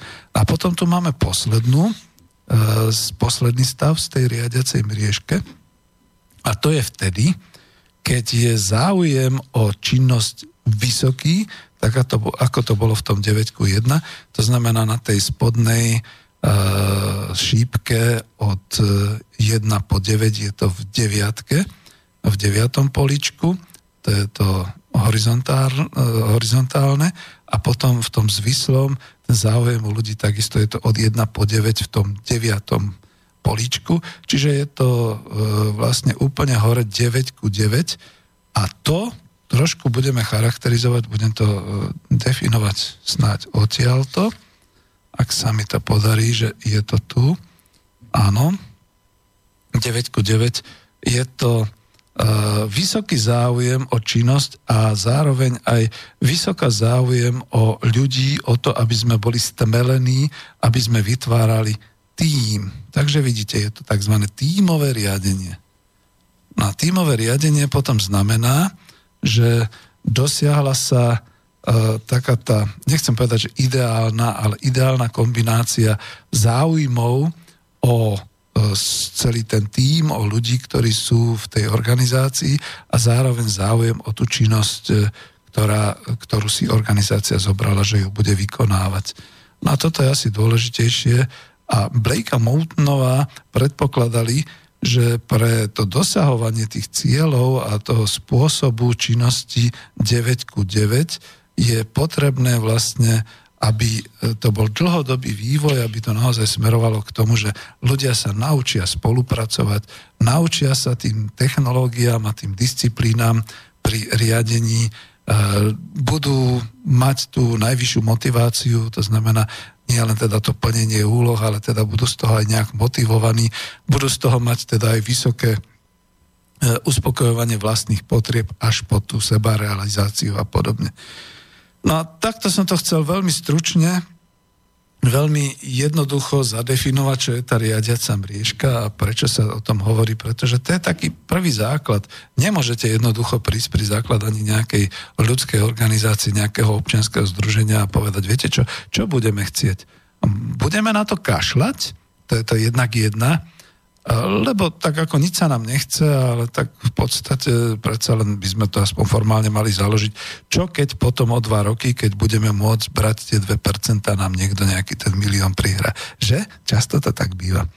Potom je tam tá, ten druhý pol, čiže 9 ku 1, čiže organizácia, kde vzniká s úplne jasným cieľom na absolútne zameranie sa na činnosť, na výkon, na tú úlohu, ktorú to má splniť bez ohľadu na to, či tí ľudia sa pohádajú, nepohádajú, či e, budú teda nejakým spôsobom v tých úlohách trpieť alebo nie. Vždy si to vezme niekto na starosť. A to sú aj tie naozaj hospodárske organizácie. Alebo často aj také organizácie, veď ich máme z tej našej veľmi krátkej histórie, kde potom rôzni tí ľudia z tých rôznych občianských združení podskakovali a mali verejnú tlačovú konferenciu, že on bol taký hnusák a viete, preto som odišiel, lebo s ním sa to nedalo vydržať a podobne. Mám to konkretizovať? Veď ho máme skoro v každej miestnosti takto. Kto to bol, čo to bol, čo povedzme takýto nejaký spolok bol a založil s tým 9 ku 1. A potom máme to opačné, 1 ku 9, to je tá e, organizácia, ten tzv. klub, ja to už naozaj budem nazývať tým slovenským opravným názorom, že to je tá krčma, kde sa všetci stretneme, povyprávame si, posťažujeme sa, ale skutek útek moc toho nenarobíme.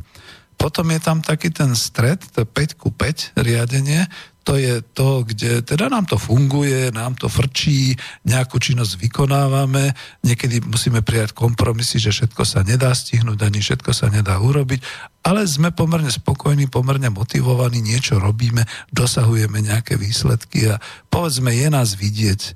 Naozaj sme teda aj na verejnosti a niečo sa dobrého deje. A potom je ten vrchol, ktorý je, to je ten 9 ku 9, to znamená naozaj taká tá organizácia, ktorá má v sebe zabudovanú celkovo tú tímovú spoluprácu, jeden alebo aj viacero tímov, ktoré makajú, ktoré sa snažia, ktoré vytvárajú takú tú tvorivú činnosť, tvorivú prácu a ktoré teda naozaj dosahujú výsledky a tieto výsledky potom naozaj niečo znamenajú aj smerom von ku celej verejnosti a, a má z toho každý ten naozaj nielen správny pocit, ale aj teda to správne uspokojenie tých svojich potrieb a tým pádom určite aj e, nejaké to finančné a morálne ocenenie a podobne.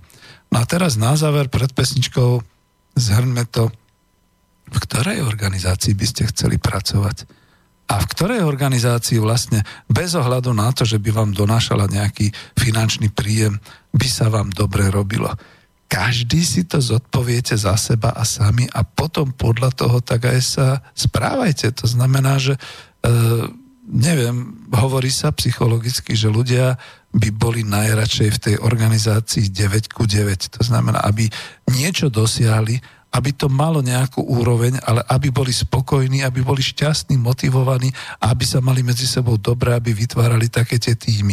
Veď o tom všetkom je celá tá beletria takých tých týmov. Ja neviem, či pozeráte v televízii alebo nie, ale môžete si pozrieť, teraz beží seriál špecialisti, neviem, či to presne názov, ale áno, to, to sú takí tí... A predtým boli také všelijaké seriály a také všelijaké filmy. To je trošku taká tá výchova, že pozrite sa, je to tým, ktorý dosahuje špičkové výkony a zároveň sú tam tí ľudia k sebe milí, tvoria takú určitú rodinu, nehádajú sa, ak majú problémy, tak ich dokážu riešiť. A toto všetko je vlastne ten základ tej organizácie z hľadiska správania sa, správania sa ľudí medzi sebou a dosahovania tých určitých e, veľmi pozitívnych výsledkov v tých činnostiach. Takže dáme pesničku. Hello,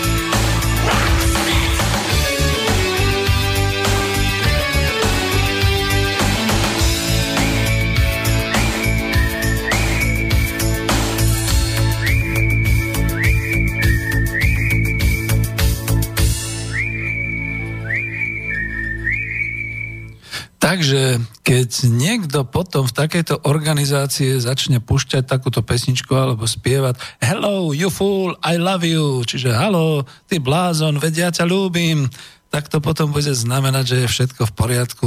Dosiahli ste s mnohými, s mnohými vašimi spolupracovníkmi vo vašej organizácie ten vrchol, to 9 ku 9, čiže tú tímovú prácu. Nechcem sa tomu ďalej to rozoberať, možno to niekedy v nejakých neskorších reláciách skúsime alebo podobne. Tiež aj ma bude dosť tešiť, pokiaľ dáte ohlas a nemusí to byť ohlas, ktorý bude písaný iba na studio Slobodný vysielač, teraz nejakého prichádzajú, ale skôr ako reklamy, ale môžete kľudne využiť aj ten náš klub národohospodárov, to znamená klub malým.národohospodárov a zavináč gmail.com a kľudne tam napíšte svoj názor alebo prípadne takúto spätnú väzbu, či chcete, aby sa niečo hlbšie rozoberalo, alebo ako sa vám páči takýto typ osvetového až školiaceho programu. A ja budem pokračovať potom v tom, že to je práve to, keď sa dosiahne takáto radosť z tej práce, z tej činnosti v organizácii, keď sú mnohí uspokojení a spokojní a robia niečo, čo má zmysel pre nich a čo dáva zmysel teda aj pre organizáciu, aj pre tú verejnosť, ktorej je to určené, to má ten význam. To nemusí byť vždy iba o zisku a o takýchto veciach. Takže len stručne a veľmi krátko poviem o takých troch úlohách, ktoré sa vlastne môžu dosahovať aj v ziskových, ale aj povedzme v hospodárskych, alebo aj teda v organizáciách, ktoré nie sú zamerané priamo na nejaký hospodársky výsledok v týme. A to je to, že každý ten tým, čiže skutočne tá stmelená skupina ľudí v organizácii, organizačne stmelená, ktorá má nejaký cieľ a ktorá má nejaké úlohy, ktoré chce dosiahnuť a dosahuje, tam sú také tri základné, nechcem povedať, že e, ciele, alebo teda to splnenie, e, ktorých vlastne vyvoláva a takú tú veľkú spokojnosť. To je to splnenie úlohy. Splnenie úlohy znamená, že tí, ktorí tú úlohu, úlohu dosiahli, ktorí tú činnosť urobili a tou činnosťou dosiahli nejaký cieľ, tí sami majú to seba uspokojenie a samozrejme celý ten tým je šťastný a spokojný, že to sa dosiahlo a plus ešte navyše aj tá e, samotná verejnosť alebo komu bolo smerované to úsilie, tí sú radi. Čiže to je tá, tá jedna vysoká spokojnosť potom je to splnenie e, cieľov toho týmu. To znamená, e, keď si organizácia, ľudia, alebo aj jeden tým, povedzme jedna organizácia, jeden tým, aj to môže byť, keď ste menej početní, keď dosiahne ten svoj úspech, keď dosiahne tou činnosťou to, čo si naplánovali, čo zacielili, tak je všeobecná spokojnosť v tej danej organizácii a vtedy vedia ľudia pochopiť, že bolo treba sa trošku podriadiť, bolo treba trošku disciplíny, bolo treba vnímať tie technológie okolo toho riadenia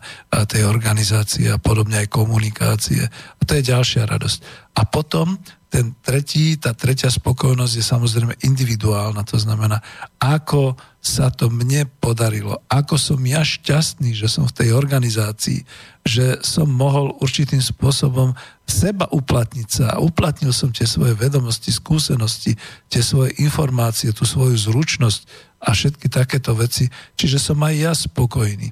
Toto všetko, keď sa dá dohromady, tak to je naozaj to 9 ku 9. Čiže toto sú tie ideálne a tie e, dôležité, povedal by som, vrcholy toho, ako usporiadať tú činnosť v organizácii, v ľudskej organizácii. No a máme tu ďalšieho psychológa, ktorý sa venoval e, v podnikoch a teda vôbec v prostredí organizácií a tejto problematike spokojnosti, uspokojenia a tak ďalej. Pán Fredrik Herzberg, zase psychológ. Viete, práve to je to, čo som, dobre mi padlo, keď sme mali s doktorom Marmanom tú reláciu v prvej linii, kde sme rozoberali, že tak trošku došlo k prielomu v ekonomike, pretože odrazu sa objavilo, že veľmi dôležité v ekonomike a v ekonomii sú aj práve tieto city, emócie a to správanie sa. A toto je celá tá veda o správaní sa, takže trošku teda znova, ani nezacitujem, ale mrkám do tej mojej knižky, ktorú mám z tej Open University. Je to v preklade, takže nie je to problém. On hovorí, klasifikuje potom v podstate dva také základné stavy, spokojnosť a nespokojnosť. A teraz tou podstatou jeho výskumu bolo zistenie, že udalosti, ktoré viedli k spokojnosti, boli úplne odlišné od tých, ktoré viedli k nespokojnosti. Čiže to nie je tak, že som spokojný alebo som nespokojný na jednom pole.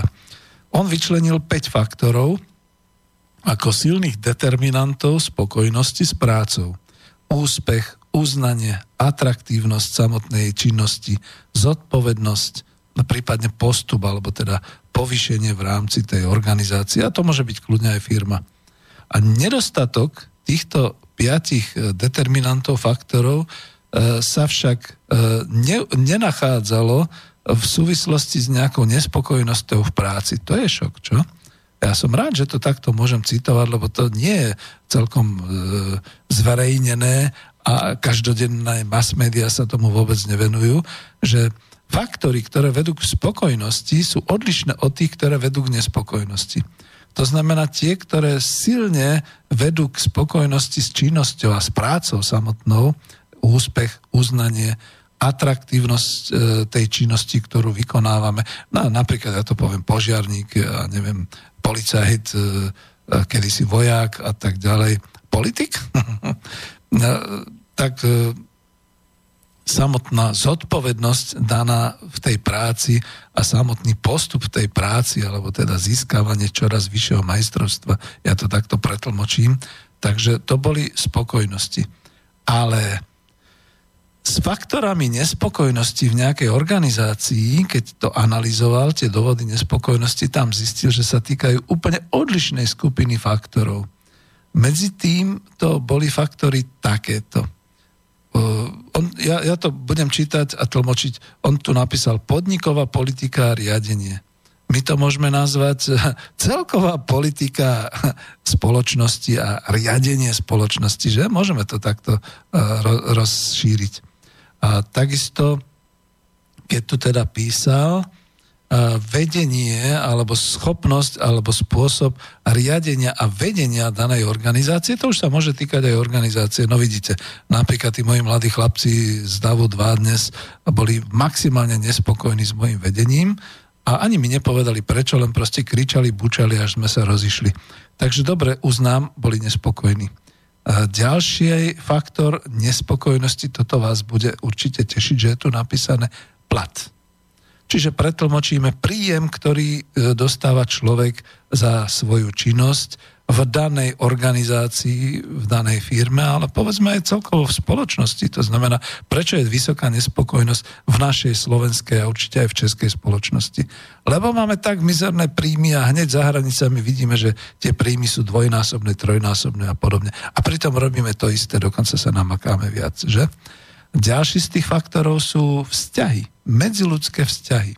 Áno, Snad s tým budete súhlasiť, že je to o medziludských vzťahoch, to znamená naozaj o tom, že ako sa odohrávajú tie vzťahy, dokonca by som povedal takej tej povýšenosti, nadradenosti častokrát voči nám a prípadne aj naozaj také tie vzťahy, e, skoro by som povedal až také tej oficiálnosti.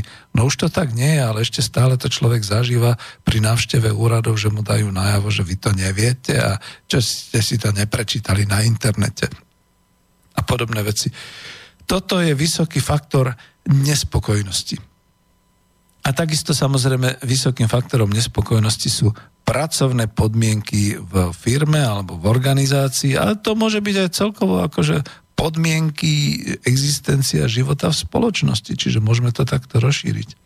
No a on to potom píše, že keďže sa zistilo, že faktory spojené so spokojnosťou a s nespokojnosťou v činnostiach sú natoľko odlišné, tento pán Herzberg potom došiel k záveru, že tieto dva pocity nie sú v protiklade, ale skôr sa spájajú s dvomi odlišnými skupinami ľudských potrieb.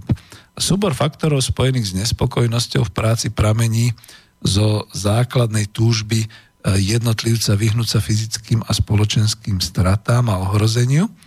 Počujete dobre, súbor faktorov spojených s nespokojnosťou v činnosti v práci s ohrozu súvisí s ohrozením e, jednotlivca fyzickým alebo z nejakej spoločenskej straty alebo podobne.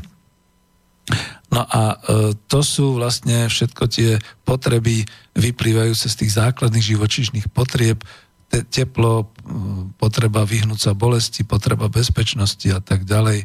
A potom tie faktory spojené so spokojnosťou pramenia z potreby človeka doviesť svojou činnosťou takéto, k, sa k takému seba uspokojeniu, e, k takej dokonalosti. Čiže určitá sebarealizácia, e, určitá motivácia dosiahnutia úspechu, dosiahnutia uznania od ostatných a tak ďalej a tak ďalej. A samozrejme k tomu teda pripočítať aj teda ten plat a teda ten príjem. A ja keď to zhrniem, E, nechcem pokračovať z tej knižky, ale keď to zhrniem, to znamená, že potom vlastne e, v organizácii skutočne môžete mať ľudí, ktorí sú z jednej strany nespokojní s niečím a z druhej strany vysoko, spokojní s niečím iným, ale neriešte to takým spôsobom, že budete iba uh, uspokojovať to, s čím boli nespokojní, pretože to môže dojsť na neutrál, na nulu. My sme to kedysi rozoberali v školeniach s tým spôsobom, že keď povedzme boli nejaké tie faktory nespokojnosti pomerne vysoké, dosiahlo sa vyriešenie tejto nespokojnosti, tak ľudia netancovali po uliciach alebo neboli nadšení. Len jednoducho prestali byť nespokojní, boli neutrálni k tomu. No ale keď sa potom udrelo a riešili sa tie faktory, ktoré znamenali spokojnosť, tak potom zrazu zistili, že je, ale teraz už naozaj tí ľudia sú ochotní tancovať po uliciach, teraz si tí, sú tí ľudia už náčení. To je naozaj tá sebarealizácia, tá o, o, schopnosť vziať na seba zodpovednosť, dosiahnuť ten úspech a potom byť za to ocenený a všetky takéto veci.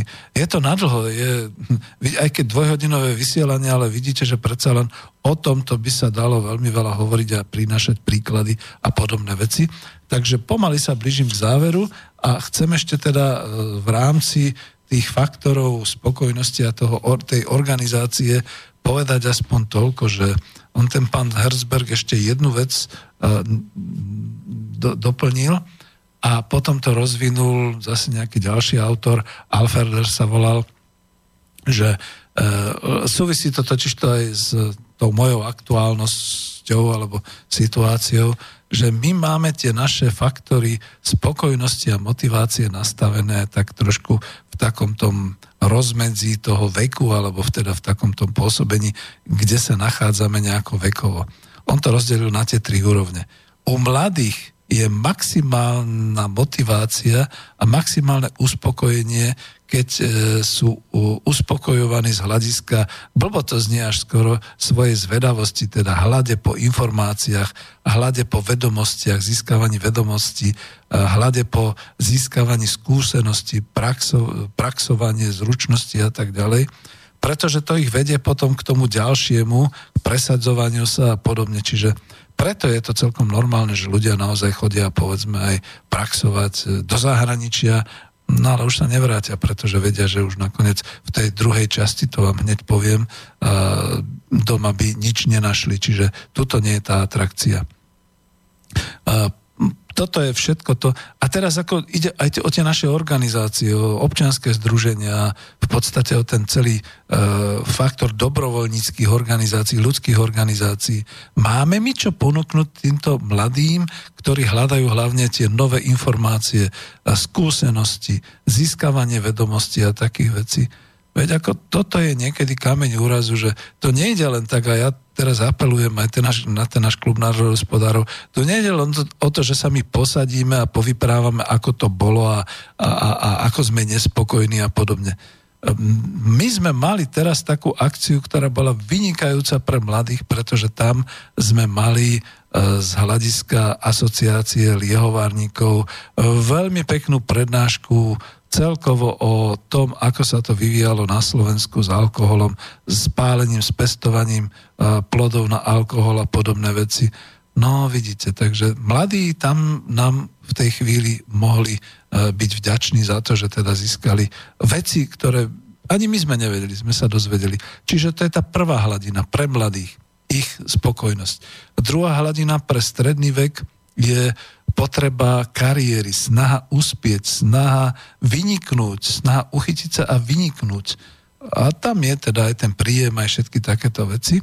A práve preto napríklad, e, čo povedať akože ministrovi práce sociálnych vecí, keď už dostal, e, zamerajte sa na to, aby tí ľudia, ktorí sú vonku, tých 300 tisíc a možno len polovica z nich sú tí mladí, aby pocitili potrebu vrátiť sa do republiky, a robiť túto kariéru, aby mohli uspieť, aby mohli v niečom vynikať, aby boli aj dobre platení a aby mali možnosť tej seberalizácie.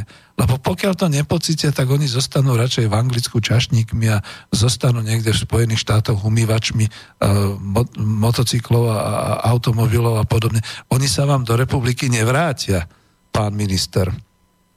No a tá tretia uh, etapa, alebo teda tá tretia úroveň, je už pre seniorov, pre zrelých ľudí, povedzme tak, ako som aj ja, to je, tam je zase tá potreba a tá, tá, po, po tej snaha po uznaní, snaha po ocenení, snaha odovzdať skúsenosti, no veď práve preto ma baví vysielanie v Slobodnom vysielači, že? Snaha odovzdať skúsenosti, povedať to cenné, tie informácie a to, čo my máme, tie získané informácie, vedomosti, pretaviť ich do nejakých nových vedomostí a znalostí, aby to mohli zase tie ďalšie generácie používať. No a snaha o ocenenie a uznaní. Ľudne poviem, že som veľmi rád napríklad, že vo vysielaní máme pána profesora e, Husára, lebo pre neho je to aj také ocenenie, koľko listov napísal už uh, všelijakým tým orgánom hospodárskym na Slovensku a nikto mu ani len neodpovedal. No tak ako čo si o tom mysleť? Takže to je tá snaha ocenenia, snaha uznania. To nie je len o tom, že dáme nejaký žád vysokého žitíra, alebo leva, alebo niečo podobné. Naozaj v tej ľudskej organizácii je táto motivácia pre seniorov veľmi dôležitá. No a tu som prakticky už u konca. No, mám ešte nejakých 10 minút do konca vysielania a mám tu ešte dve pesničky, takže potom asi už len na záver pustím tu jednu. No a e, keď teda by som chcel možno aj avizovať do tých ďalších vysielaní, chcel by som hovoriť o spoločnosti organizácií trošku viac. Zatiaľ to avizujem, že je to v e, knihe Ekonomika po kapitalizme, tam sú určité kapitoly, kde sa tomu venujem. Napríklad v štvrtej kapitole je to človek v spoločnosti organizácií, sú tam nejaké tri stránky okolo toho. Samozrejme to čerpám znova z autorov ako Draker a podobne. Aspoň tu ocitujem nejaký kúštik. Človek je tvor spoločenský. Jednotlivec nie je prirodzene Robinsonom, teda jedincom žijúcim sám na opustenom ostrove mimo spoločnosti. A v súčasnosti sa už mení vzor. Niekoľko dekád za sebou hlásali liberálne ideológie, e, idei o človeku ako individu, ktorý má právo konať sebecky, slobodne, bez ohľadu na spoločnosť.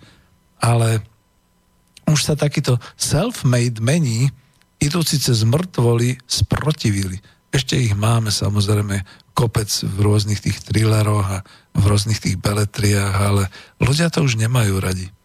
Neznamená to však, že sa vzory pracovného správania prepolujú na ten druhý extrém, na prácu výlučne v kolektíve.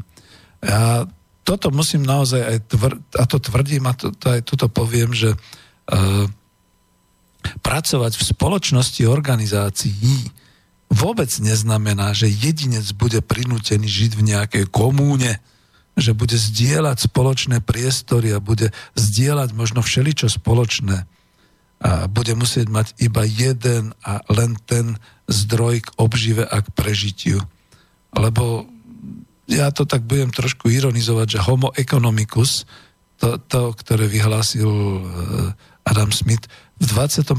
storočí bude trošku ináč definované a bude to, dúfam, aspoň eh, iný charakter eh, jeho potrieb a jeho túžob, pretože aby mohol vytvárať a a, a vyrábať a povedzme vstupovať do určitých ekonomických vzťahov alebo aj spoločenských vzťahov v rámci tých organizácií, v rámci vyvíjajúcich sa spoločenských pomerov, bude definovaný svojou sociálnou prirodzenosťou.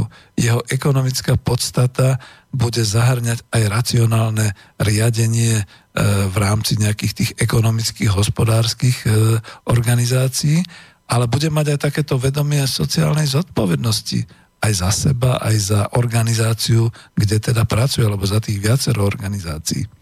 A popis správania sa človeka môže byť použitý nielen v ekonomickej oblasti, ale aj v, mikroekono- v mik- mimo ekonomickej uh, oblasti, v spoločenskej, kde jednotlivec bude viac definovaný ako tvor spoločenský, spolupracujúci v mnohých tímoch a v mnohých organizáciách. A to viac ako doteraz. Lebo veď prečo? My máme stále takú potrebu báť sa technológií, báť sa technického pokroku, obávať sa automatizácie. A práve naopak, práca v spoločnosti organizácií umožní každému jednotlivcovi realizovať sa podľa svojich predstav, a podľa svojich možností. To je všetko to, čo som hovoril o tých motiváciách a potrebách. A informačné technológie v tomto prípade tvoria iba ten technologický komfort, v ktorom si jednotlivec sám určí stupeň zapojenia sa do rôznych organizácií a do rôznych spoločností, aj pri plnom, ja som to nazval kolektívnom pracovnom nasadení. Veď už dneska máte home office. Už dneska sa pracuje cez všetky tie Skype a cez všetky takéto veci, tak prečo by aj do budúcnosti to nebolo možné dokonca zúčastňovať sa až nejakej tej činnosti, až nejakého takého skoro až výrobného procesu, kde by človek mohol byť len čiastočne. Proste príde len na tú polhodinu, na ktorú má prísť, urobi si to svoje a potom zase môže odísť. To je všetko o logistike a o všetkých takýchto veciach. Veď to naozaj funguje. A viete, kde to najlepšie funguje? Igor Lacko by mohol o tom vyprávať uh, už v kultúre alebo v niektorých druhoch športu. No kde, prečo by mal uh, člen opery byť na celom predstavení, keď ho dokážu, alebo nemusí byť celý čas na tom javisku, oni ho dokážu presne usmerniť, tak a teraz máš ten tretí výstup, teraz tam prídeš, odspievaš si alebo povieš si svoje a potom zase môžeš ísť. Čiže toto je naozaj tá práca v organizácii. A možno hneď vedľa, o tri dvere ďalej, bude nahrávací štúdio, kde bude zase ten istý človek e, pol hodinu nahrávať niečo. A možno ďalej, ďalej o ulicu ďalej e, bude nejaký koncert alebo nejaká sála, kde bude musieť alebo potrebovať zaspievať. A to budú tri rôzne organizácie, kde bude teda takto zapojený v nejakej práce. No a už len na záver, lebo máme posledné nejaké 2-3 minúty. Tie sny o tom, že roboty nahradia ľudí, to podporujme. Pretože všade tam, kde to bude pre existenciu človeka, alebo kde to bude v rozpore s fyzickým bytím a existenciou človeka, môžu robiť roboty a automaty prácu za nás. Môžu človeka plne nahradiť. Veď si pripomeňme pracovné podmienky ako vysoké tlaky v hlbinách oceánov, extrémne teploty v púšťach alebo na póloch, vôbec práca a život vo vesmíre alebo v útrobách kráterov, podzemských povrchom a podobne. Veď to je všetko práve také krásne. No ale ja som vlastne celkom nechciac dospel už až na samý záver, takže čo s tým teraz urobím? Dám asi takú tú malú krátku pesničku, a rozlučím sa s vami. Ďakujem za počúvanie, linkujte, počúvajte obsah a snáď niekedy sa dočkám aj nejakého živého telefonátu. Ďakujem vám veľmi pekne, ďakujem za pozornosť. Lučí sa s vami ek- e, vysielanie ekonomické relácie číslo 81, Slobodný vysielač Banská Bystrica.